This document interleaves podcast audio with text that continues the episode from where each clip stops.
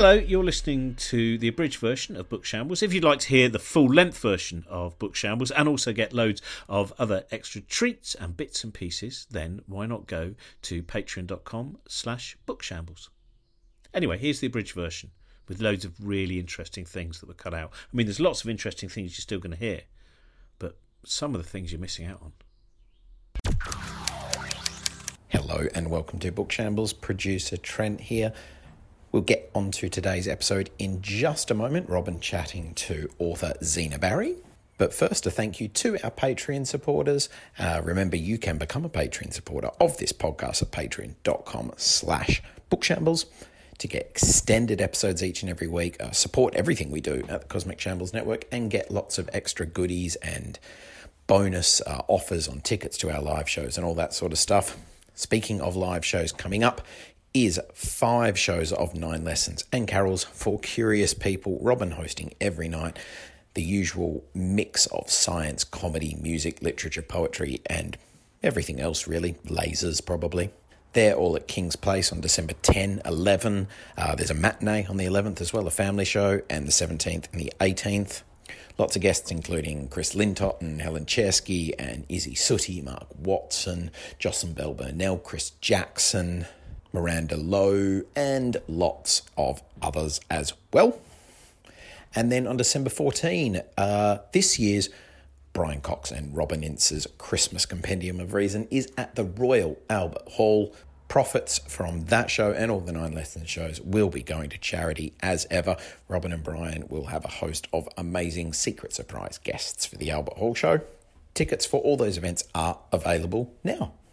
And now, without any further ado, here is Robin and Zena. Anyway, welcome. Good morning, good afternoon, good evening, depending on your time of listening to this. Um, and uh, this is Josie and Robin's Book Shambles, which is uh, currently just with me because uh, Josie is uh, she's very busy with some things, and uh, I hope all of you saw obviously our appearance on uh, Pointless Celebrities. I would imagine it will now lead to us getting an enormous number of offers from television people. I imagine they will be absolutely flooding in. Let us never forget such excellent answers as uh, Arundhati Roy and Eve Ferret both excellent. Um, and also mention the fact that because uh, I've got a podcast, I can use it to plug my own books. Don't forget that the importance of being interested is out now. You can get it in an audio version or you can get it in hardback version. Um, and uh, it all seems to be going quite well. I've done about, uh, at the time of recording this, I've now been to 70 different independent bookshops to do talks. And I think I've worked out that I've got 38 to go. So I might see you at one of those events. Um, and uh, if I don't, well, I think that's a sad thing, but let's not worry about it too much. Anyway, uh, welcome to this morning's author, who's written one of my favourite books of the last few years. And and the reason that I wanted to get her on this was because sometimes you read a book and you think, I want everyone to read this, and uh, I'm determined to get everyone listening to this to go and buy this book because it is a book that is wonderful and funny and sad and beautiful, and uh, and it just it, it it's also beautifully it feels beautifully real. Um, and just the characters in it Maud who's the, the, the, the lead character just is is fully realized pretty much from page one. So please welcome Zena Barrie. Hello oh, Zena. that was very nice thank you. So let's start off with your friend forever which is uh, about well this is always a tricky thing, isn't it? When you start off, how much of Maud is teenage you? Well, probably maybe 95%. And Some, what something around something around that. And what brought you? I mean, because I don't know if you remember, I have a fantastic book called Starlust. Do you remember right. Starlust? No. It was it was letters from fans. Came mm-hmm. out in the late seventies, early eighties, and um, it was uh, letters to Barry Manilow, uh, people with kind of um, strange fantasies about Boy George, where a surprising number of fans really didn't work out his sexuality. No, um, I didn't. and um, and things like you know sometimes when i'm thinking of michael jackson i look at the moon and i wonder if michael jackson's looking at the moon at exactly the same time and i have all this connection and it's filled with that kind of you know really um, febrile and and and tense. Um, sometimes you know j- just all of that adoration when you were lost in pop music. So where were you lost in pop music? Um, so I think I think for me, uh, well, I, I, wrote, I wrote letters all the time to to everybody, pop stars, but also other people. So like Peter Sissons, I wrote to. Uh, I would just sort of latch on. I would latch on to people, and and then not be able to unlatch. And I think it was because you know I think I had quite a strange upbringing with a lot of um, shouting, and so I sort of went very very deeply back into my head and sort of stayed inside my head rather than do you ever have that thing where you're, you're looking at things and you feel like you're watching tv and it's actually happening in front of you yeah that yeah i know what you mean that kind you of you know what i mean but you're yeah. so deeply inside your head like there was an instant michelle and i um once we it was new year's eve and we were in a pub in shoreditch and a man came in and just started stabbing people with a massive knife.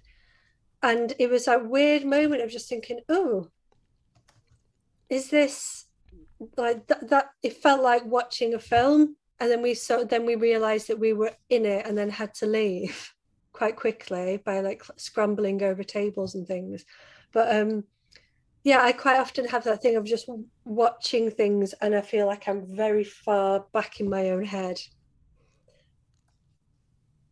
and so I would write lots of letters to people. I was not sort of dealing with the life that was happening around me. I was like completely, oh, it's hard to describe, completely sort of shut myself off from that, built like a little wall there, and then just concentrated on writing letters to anybody that I'd sort of latched onto and thought, oh, this person will understand this idea that I've had about this thing. So I'm going to write to them um, and that felt very um, cathartic. That's very yeah. interesting. That sense of when you uh, of of a, a, kind of viewer detachment, where you you're you're almost in the stalls, as you were saying, or you're in, you know, and you just go because I yeah, I can definitely understand that. That I mean, I, it made me think of you know when after the uh, the twin towers were attacked, the, the the speed in which many people started to talk of it as almost a cinematic event to yeah. you know that, that that detachment from from the actual the reality of the pain um and were there any i mean apart from peter sissons which is a really fascinating one peter sissons was he doing the bbc news at the time yeah i think he might have done like the six o'clock news but he seemed like a nice man was um, was that what would have drawn you to that like that idea that um oh this would be someone that would be good to be uh you know, good, good, good to be a figure who would be in my life, who would be, oh, it would be great if yeah, I had Peter I think Sissons I was, looking yeah, after me. I think I was looking for um, parental figures who might um, have, you know, be able to sort of tell me what to do. I think I wrote to the Queen. I wrote to John Major. I don't know what about just whatever happened. Like the letters would go into the post box every day, like a few every day, here, there, and everywhere.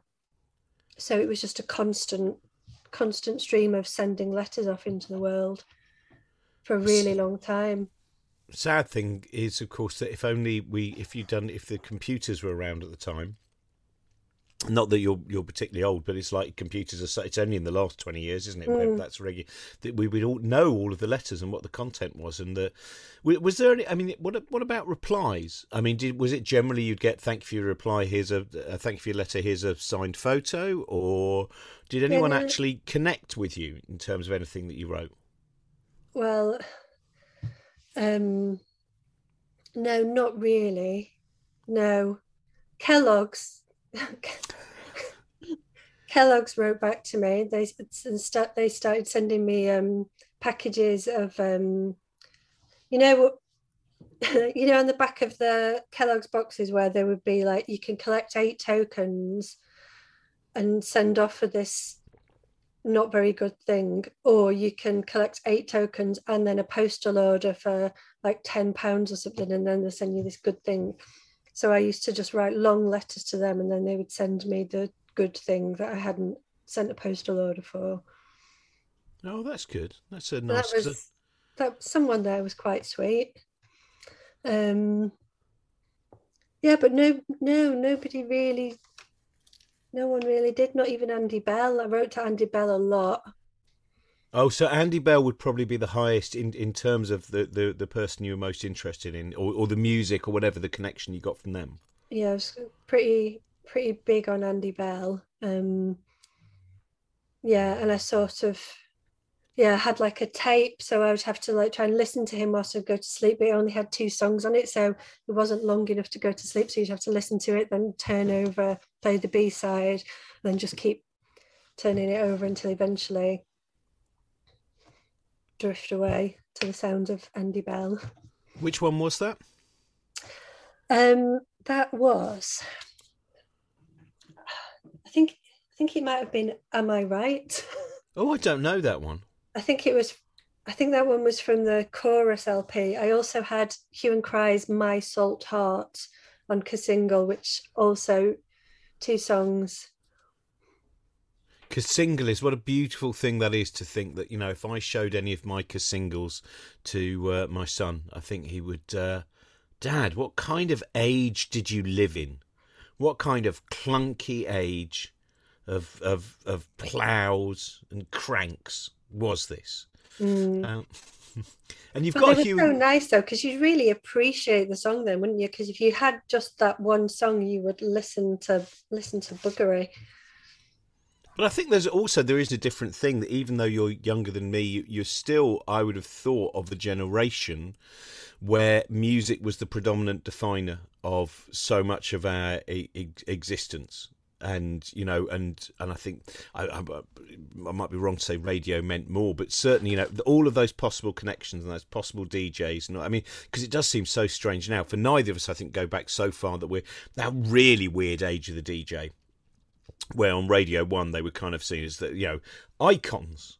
Do you think you know people that the, the the worship for for some of these people was, uh, and you look and you go, what on earth?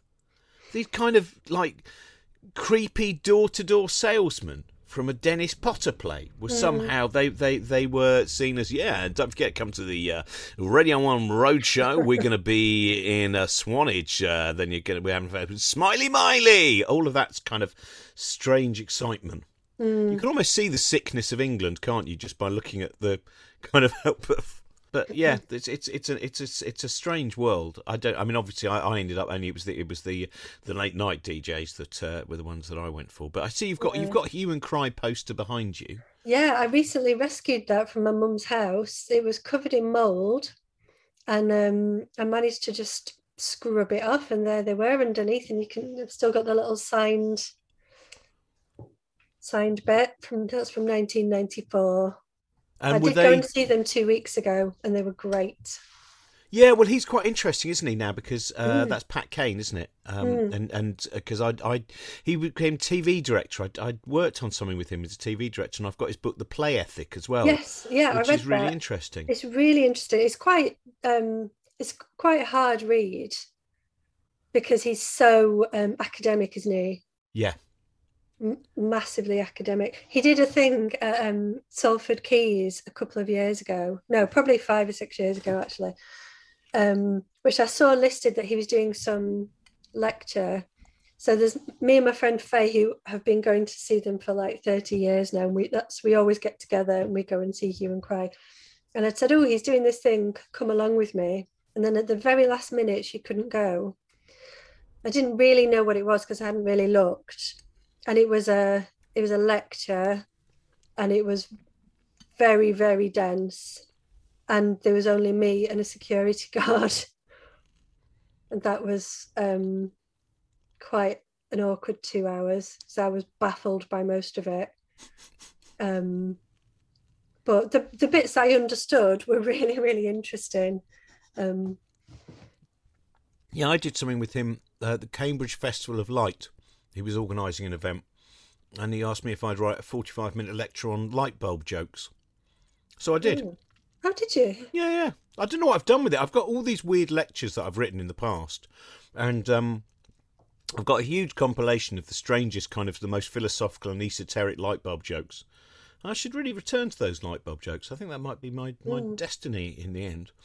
Um, so this is um, when did you start wanting to write Your Friend Forever? Because this is your first novel, and like I said, I think it is very very full, and it is, and you deal with so many ideas as well. There's so much in there, and what what what I loved about it was I could see people would read this book and they would be able to empathize and i could see it being more than an entertainment that people would find it really helpful to be able to walk through this mind um walk through some of the battles that, that maud has to go through as we jump into the kind of you know we go from from from her youth into then you know being a grown up and the things that haven't worked out and i just so when did you decide you wanted to start writing it Mm, well, I, I sort of had it in the back of my mind for years, and I've, I've always quite liked an epistolary novel. I think because I don't have a huge attention span, so it quite suits me.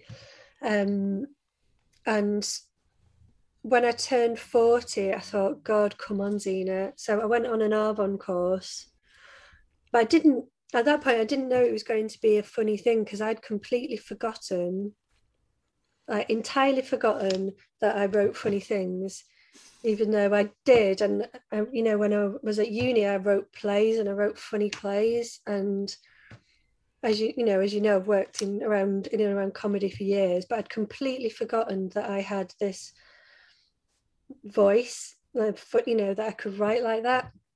And after like five days at Arvon, which was great because it was strangers and there's no expectations of you, um, nobody knows who you are, and you can just sort of be quite anonymous. And by the end of the few days, I like we'd all sort of worked each other out a little bit, and I was the one who wrote the funny things. So because we all read to each other in the evenings what we'd been writing during the day, and that was so helpful to me because it kind of made me remember all these things and then think, oh right, that's what I do. I'd just entirely forgotten that. Um, and it was just nice to meet people and then yeah, remember remember that I'm a person in the world because you, you you can lose yourself quite easily as an adult with children and relationships and all sorts of things and um yeah it was it was really life affirming experience and then to come back sort of thinking yes i know who i am again i've remembered That's such an interesting thing. I was talking about that with someone the other day where when my mum died and I found uh, we were going through stuff and I found all these letters from when she was probably only about 20 years old. And it was someone who I never knew, which I think is really, yeah, that, that, that bit of, uh, all of the, and, and I think that you know I wonder about that with my dad. My dad, who who is, is is still around, but the fact that he had a period of time where he worked in rep theatre, and he's got loads of stories, and it's only a few years, but that that somehow working out the continuity of the human being who might get lost is a really interesting thing to me. And I and it, I think that is why some people in middle age are so angry and so you know and and and sometimes hating so many other people and always you know when you see some of the stuff whether it's journalists or whether it's social media is you think it- how much of this is a rage? Because those excitements when you know when you're about 15 years old and you're having a sleepover and you know you, you're you're there with your friend and you just it's dark and you're just talking and talking and talking and talking you and the talk is all about future possibilities and where you're going to go and what you're going to do and all the things you love. Because there's you know in some of those sleepovers there's just such an incredible amount of freedom of possibility isn't there yeah which becomes yeah it can feel like it's becoming less and less and less like now i know i'm 45 now and i know i'm never going to be a surgeon I don't think that was ever your destiny, personally. I've known you for what now? You know, nearly 20 years. And, uh, in fact, 20 years, probably, pretty much. yeah And, um, you know, this, I know, I know I shouldn't believe in the Victorian science of physiognomy or any of those things. You were one of the ones that never struck me as a surgeon. yeah Not as much as I've struck myself that I'm most definitely not a surgeon. I haven't got the nerve. Um, but I think, you know. But in terms of the writing side of it, that is what were so. What were your the, the, thinking of those kind of moments where sometimes you just be, you know, with your best friend and uh, and of course you know you've worked with uh, Michelle. I should say for the listeners, Michelle also. they uh, the first time I met uh, Zena and Michelle, they used to run a fantastic theatre in Camden where loads of us went and did uh, kind of tried out our our new shows called the Etc Theatre, and then gone on to Cam- Camden Fringe and, and Manchester Fringe. And you always had such a kind of sense of of a team of a double act. You know, you were you were you were the Cagney and Lacey, I think, of North London Fringe Theatre. Yeah, I think so. I think so. Yeah, and yeah, we, I mean, we still are, but it's more. um Pop round every so often. We'll have a cup of tea. So what we're going to do? Sometimes I bump into her when she's running. Now, she's always just whew, straight past me. But uh, the other day I bumped into her and she was wearing um, pink glittery wellies and dinosaur um, dinosaur print, what do you call them? Dungarees. Not changed a bit. So she's still she's still she's got the play ethic. So do you battle for your play ethic then? Do you think? I mean, because you said you know you've got a lot, you you have a, have have a lot to try and juggle to find the space to be yourself, to to be or to be well, actually, not be yourself, but to be that self, that yeah. that that that playful, creative self. Yeah, I think not so much anymore. I think um, as my daughter's got a bit older, and so like I've got a friend called Laura who we every so often we drive to Haworth and we meet meet each other in Haworth on the moors, and we dress up as clowns, and we do hexes and we scream, we roll around in the mud, um, and we we just go a bit nuts. So sometimes we stay in a little B and B there and we like we'll sleep in the bed dressed as clowns and just and I know that sounds really weird and possibly mentally ill, but it's just our way of playing and it's really, really nice. I've it's seen really far nice. worse kind of hen night behaviour or stag night behaviour than dressing up as clowns and rolling around in the mud. I, I, I think that sounds fantastic. It seems to have many different levels to it as well. I mean, it even has a kind of Billy Smart's version of the film Midsommar about it. I've not watched that. Oh, okay. Probably don't actually, or maybe do. I mean, it's a great film, mm-hmm. but it's long, and I don't want it to get in the way of your clowning either. So this is when you when you started writing. So let's go through going through Maud, as you said, you know, very much, you know, you feel that it is 95% you in terms of when Maud's a teenager. When you were writing, were, were there any points where you thought, this bit of writing is very cathartic, but this bit of writing is too close? You know, that, that, that sense of, I think, for many people's first novel, where you go, oh, hang on a minute, this is my life and mm. I need to just detach myself a little bit further uh, from the narrative that I'm creating. Yeah, I mean, definitely. I've, I, I mean, I did like, did the thing of I didn't set it in Bury, but I, I set it in Preston, which is like a similar market town, and I set it a few years. She was a few years older than me, so I thought that way nobody will guess that it's anything to do with me. Um, I mean, I, you know, there's I haven't told my mum about it. Put it that way, because um, that wouldn't go down well. Um, so yeah, it. But I, I found the second half much harder to write. I think because I'm closer to all of that, um, and I found it very easy to write in young Maud's voice. That came really easily to me.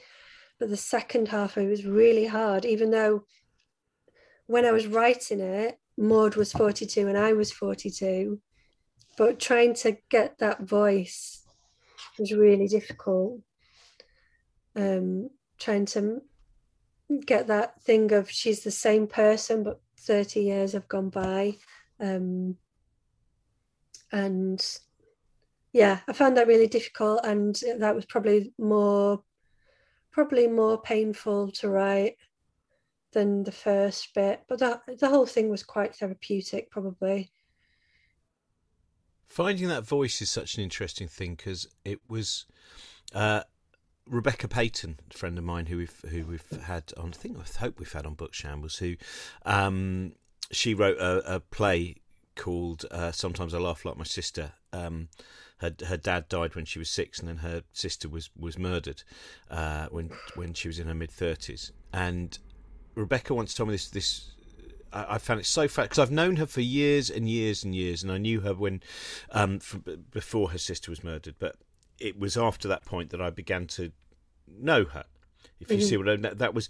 Um, when she wrote this play, which was predominantly about the experience for, in her mind of what happened when her sister was murdered, um, she walked off stage after the first day, and she went up to the, the her co-writer, the guy who helped her write it, and uh, and said, "I now I know whose voice that was. Now I know who who wrote that play." And he was like, "Oh, I thought that was you know it's your voice." And she said it was the six-year-old that no one listened to when her dad died. And i thought that that to me is such an incredible you know why the power of writing and why the power of you going off to arvon and doing those things should never be in any way dismissed is because if you or even i, I think of you know in the autobiographical work of what Alan Davies has managed to do with his his mo- most recent book again after doing a writing course and suddenly he had the the tools uh, to deal with a, a, an incredibly, you know, a, a, story which is a deeply disturbing story. And, and yeah, he, he I, I have not read that, that yet because I, I, don't think I can read it.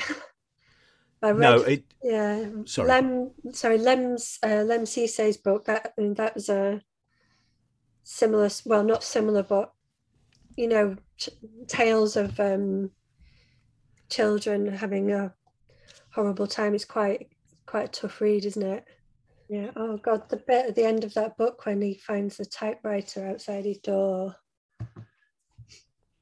Yeah, it's it's such a great, um, such an important book. That yeah. I, I, would say that, and I would highly recommend Kerry Hudson's Lowborn as well. Yeah, was, yeah, I've, uh, I've, read that as well. Yeah, yeah, she's great. What what about in, in terms of your your because as you said you found your funny voice again because i've always found you very funny. I think you have very funny you you you have are, are very funny. And that that bit of when you were writing that that that reader who were the who were the influences for you when you were growing up did you were the certain like I mean I, I, did mention that there is and it's probably a cliche to say but you did create a teenage voice that to me was as authentic as what Sue Townsend did with Adrian Mole. You know Adrian Mole when I first read that you know, those first two books in particular oh it's it's so she so went managed to get into the the, the skin of that that boy. Um, so who who were you reading when you were growing up when you were a teenager? Oh well, I read I read and absolutely adored the Adrian Mole books, and it's yeah, my daughter's reading them now, and it's a really it's such a pleasure. She keeps shouting me from her bedroom saying, "What does wanton mean?" and what does you know what's lust and what my loins and all these sort of words that he was um, coming out with. So she's really enjoying those, and she's asked me to get her all the other ones for Christmas. So that was really nice. But I read um, I I was obsessed with Enid Blyton books, and I think, I mean, I was quite young, but that was a like the Malory Towers, the six Malory Towers books, and for example, on a Saturday, I would sit down in a chair, and I would read all six of them, and for me, that meant I'd spent the whole day at Malory Towers with these girls who I quite like most of them, apart from Gwendoline Mary, who everyone hated. But um, you know, so I got to spend the day with Darrell and Sally, um, and Alicia with her jokes that she get from her brothers, and and so then I would spend the whole time there, rather than in this bit of a madhouse that I was actually in. Um, and then I got in. Then my I had an old my older brother Craig, he was really into Stephen King, so I went straight from Enid Blyton to um, like Misery and The Stand and all of these horror books. Um, so it was yeah, it was either Enid Blyton or Stephen King really. So so then all my stories at school, I started writing in, in American, and I'm getting told off for that. And um, writing some really sort of gruesome, lots of really gruesome horror stories about um, people being like raped by devils and things like that. Um, so there, there wasn't, yeah, there wasn't much else to read. Um, apart from like the encyclopedias, which I didn't really do. So, what was your favourite? Stephen King is the one that really stuck with you. Oh, the the stand, the really really big one because there was a character in it. I think he's called Nick, who's a deaf mute. I really, I really attached to him. I would probably have written to him if I'd have thought he was a real person. Um, and then he got killed. Oh, and I really liked Thomas Hardy as well. I was quite into Thomas Hardy. Thomas Hardy's an intro, but isn't it? Because the uh, again for a teenager, that's. I mean, I remember reading Tess when I was a teenager, and that's a hell of a lot to uh, go through, isn't it? and and that that that anger, that annoyance, where because I'm always I always want to jump into books when I'm getting really frustrated. You, I, I want to go in there and go, what do you do? You know, like talking about you know the books by Kerry and Lemn, but also in fiction sometimes. You know, the the placing of the letter where it slides under the carpet so it's not found.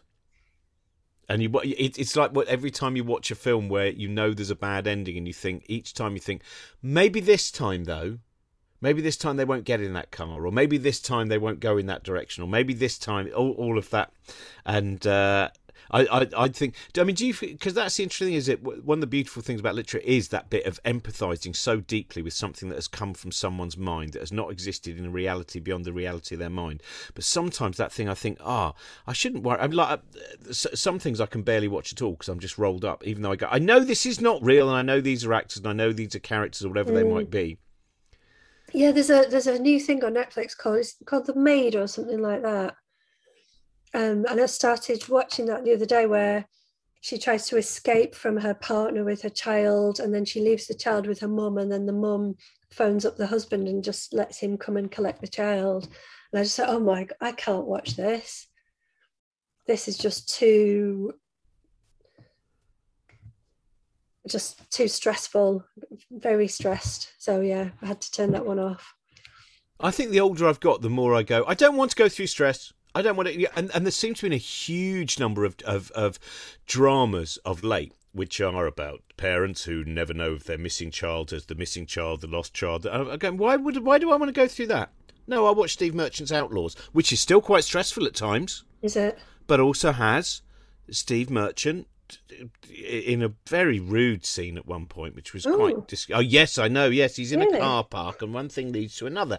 Anyway, it ends, of course, in full slapstick way, but it's very different to the comedy we talked about when we did an event about Laurel and Hardy. I can tell you that much. Ooh. This would not have happened to Stan for sure. There was no eggs and nuts.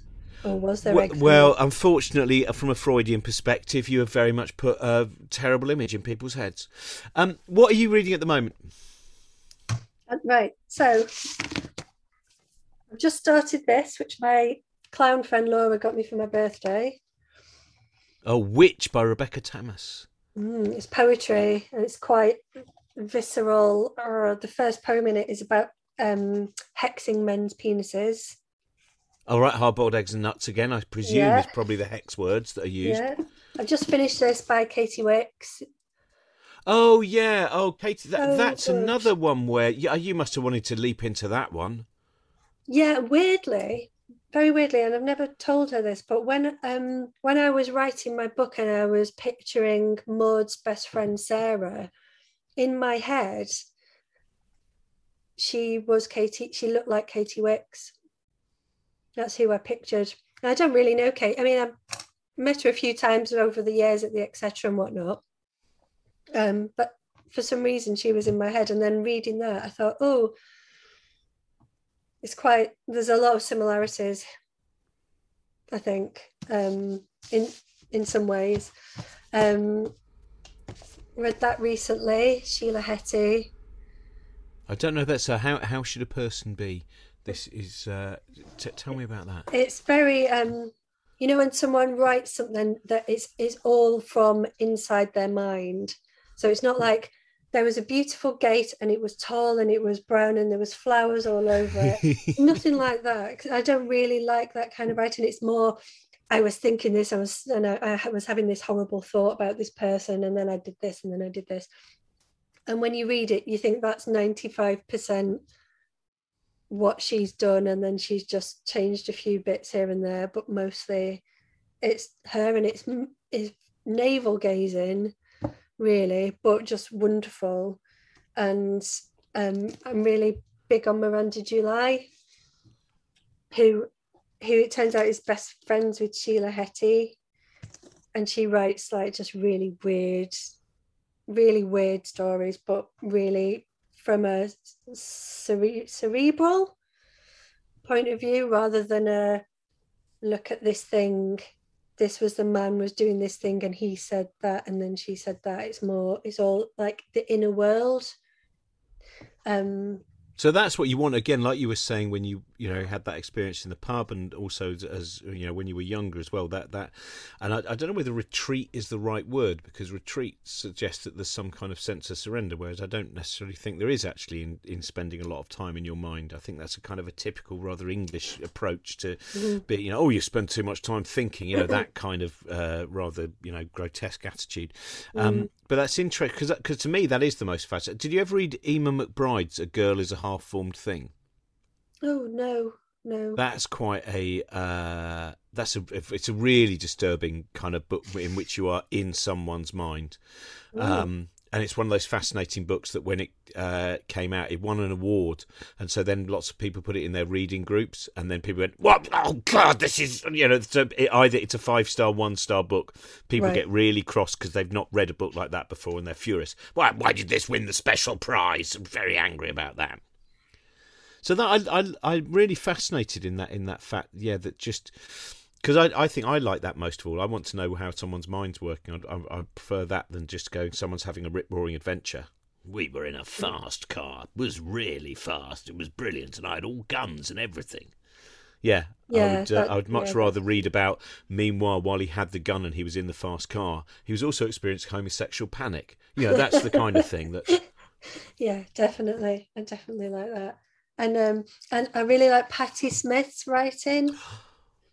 um because she well it's very relaxing to read her because nothing happens she's just sort of going backwards and forwards to the coffee shop to have some black coffee and a piece of toast dipped in olive oil and if you just read it and think oh yeah maybe i could be the kind of person that goes to a coffee shop and has black coffee and didn't do that because i would want milk and butter but it's very the what she describes tiny things in a really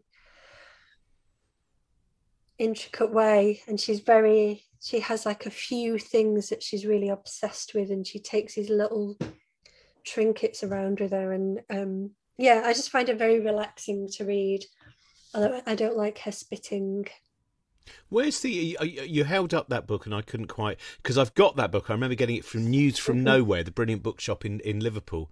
Oh, Devotion, yeah, that's because uh, I read I've, I've I've not read that one yet. I picked it up because News from Nowhere is one of those. Have you been to News from Nowhere?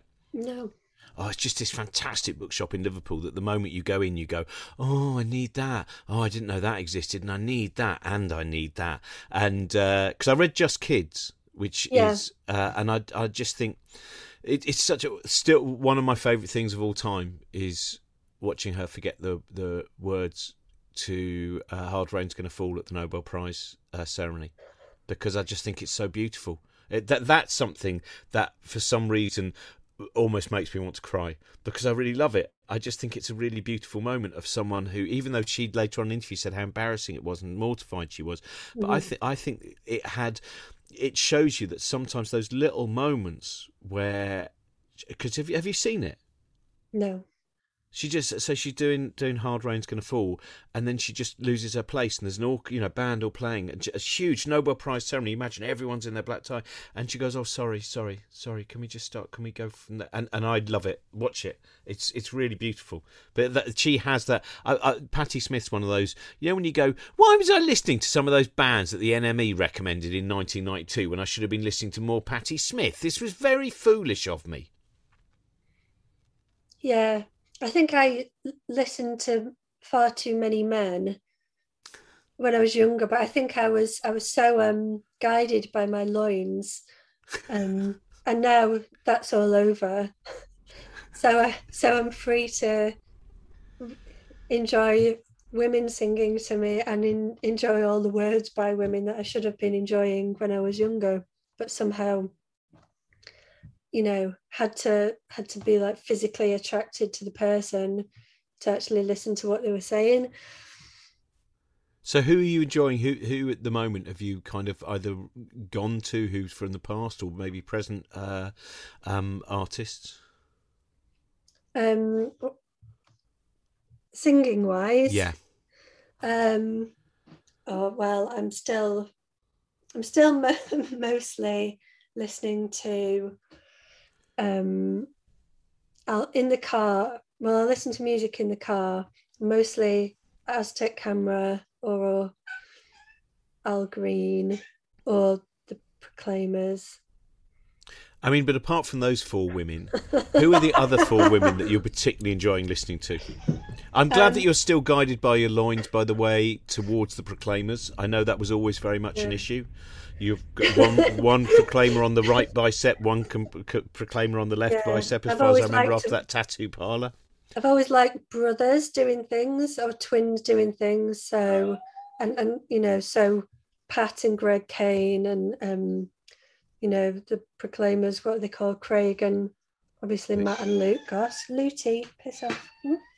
That's the uh, cat, by the way, in case anyone's wondering what that sound was. But I think they'd have been able to work it out on uh, this week's Guess the Sound on Josie and Robin's Book Shambles. Um, that's interesting, yeah. So, yeah, Pat and Luke Kane, the Proclaimers, Jeremy Irons and Jeremy Irons in Dead Ringers, obviously. Jeremy Irons and Jeremy Irons' son in um, uh, Danny, Champion of the World. Danny, the champion of the world. Meredith and I enjoyed that the other day. Um, yeah, maybe I am still completely guided by my loins. Yeah, it turns out that it's Turns not out- over yet. I would suggest that this weekend you go straight to the moors with Yeah. your longest shoes Mhm. and I think it's the only thing that's going to get. Uh, on- once you've got your long shoes on the moors, you're going to be fine. Um, thank you so much for for doing book shambles. I'm going to say again, yeah, this is such a good book. Now, now the best ways. What is the best way of people getting this? Because it's an unbound book. It's not Uh, bad, but um, you can get it on obviously Amazon. You can get it from Waterstones, Blackwell's. Um, the big big bookshops will have it, and some li- little bookshops will have it, or they can order it in. Um, so the usual places. Well, your friend forever, Zena Barrie. Uh, I really, really, really recommend it, and I, uh, um, it is, uh, uh, and I, like I said, I think it. What I like about it is there are there are bits that are properly, properly, properly, properly, properly funny, and then it takes you into other places as well, and uh, and it's. I won't give away anything about it. But I also think there'll be an enormous number of people because of the way that you write about being a teenager, uh, and then as you get older as well. I think there'll be a lot of people that will find themselves reading it and then going, "Oh man, that's reminded me of when I used to send letters to Alastair Burnet after he'd appeared on ITN News." Um, so thank you very much everyone for listening as well. Thank you very much to our producer trent burton. Josie will be back at some point soon. Um, and uh, and as i said don't forget i'm still on my 100 bookshop tour as well. Uh, i've got uh, depending on whether this goes out, but towards the end of it, I will, I've got two two gigs in Hull. Actually, I'm doing one for Wrecking Ball Press, who've got a venue now. And Wrecking Ball Press uh, published the books of Barney Farmer, who I've mentioned many times before, uh, who is also a great writer of Viz, uh, Drunken Bakers, Mail Online, etc. So I'm going to be in Hull, and I'm going to be in Hexham, and I'm going to be in Saltburn, and I'm going to be in Stockton, and I'm going to be in Newcastle, and I'm going to be in Lin- Lithgow, Linlithgow, amongst other places. Thanks for listening. I hope you have a lovely week. Bye bye. Yes, Robin and Zena's books are available now. Go out and get those. Support us on Patreon at patreon.com slash bookshambles. Rate, review, like, subscribe on Apple Podcasts, Spotify, Acast, wherever you listen to the show. Back next week with another new episode. Our guest next week should be the comedy historian Louis Barfe, and we're talking to him about his new book about Morecambe and Wise. Until then, have a great week, stay safe, we'll see you soon. This podcast is part of the Cosmic Shambles Network. Josie Robbins' book Shambles was produced by Trent Burton of Trunkman Productions.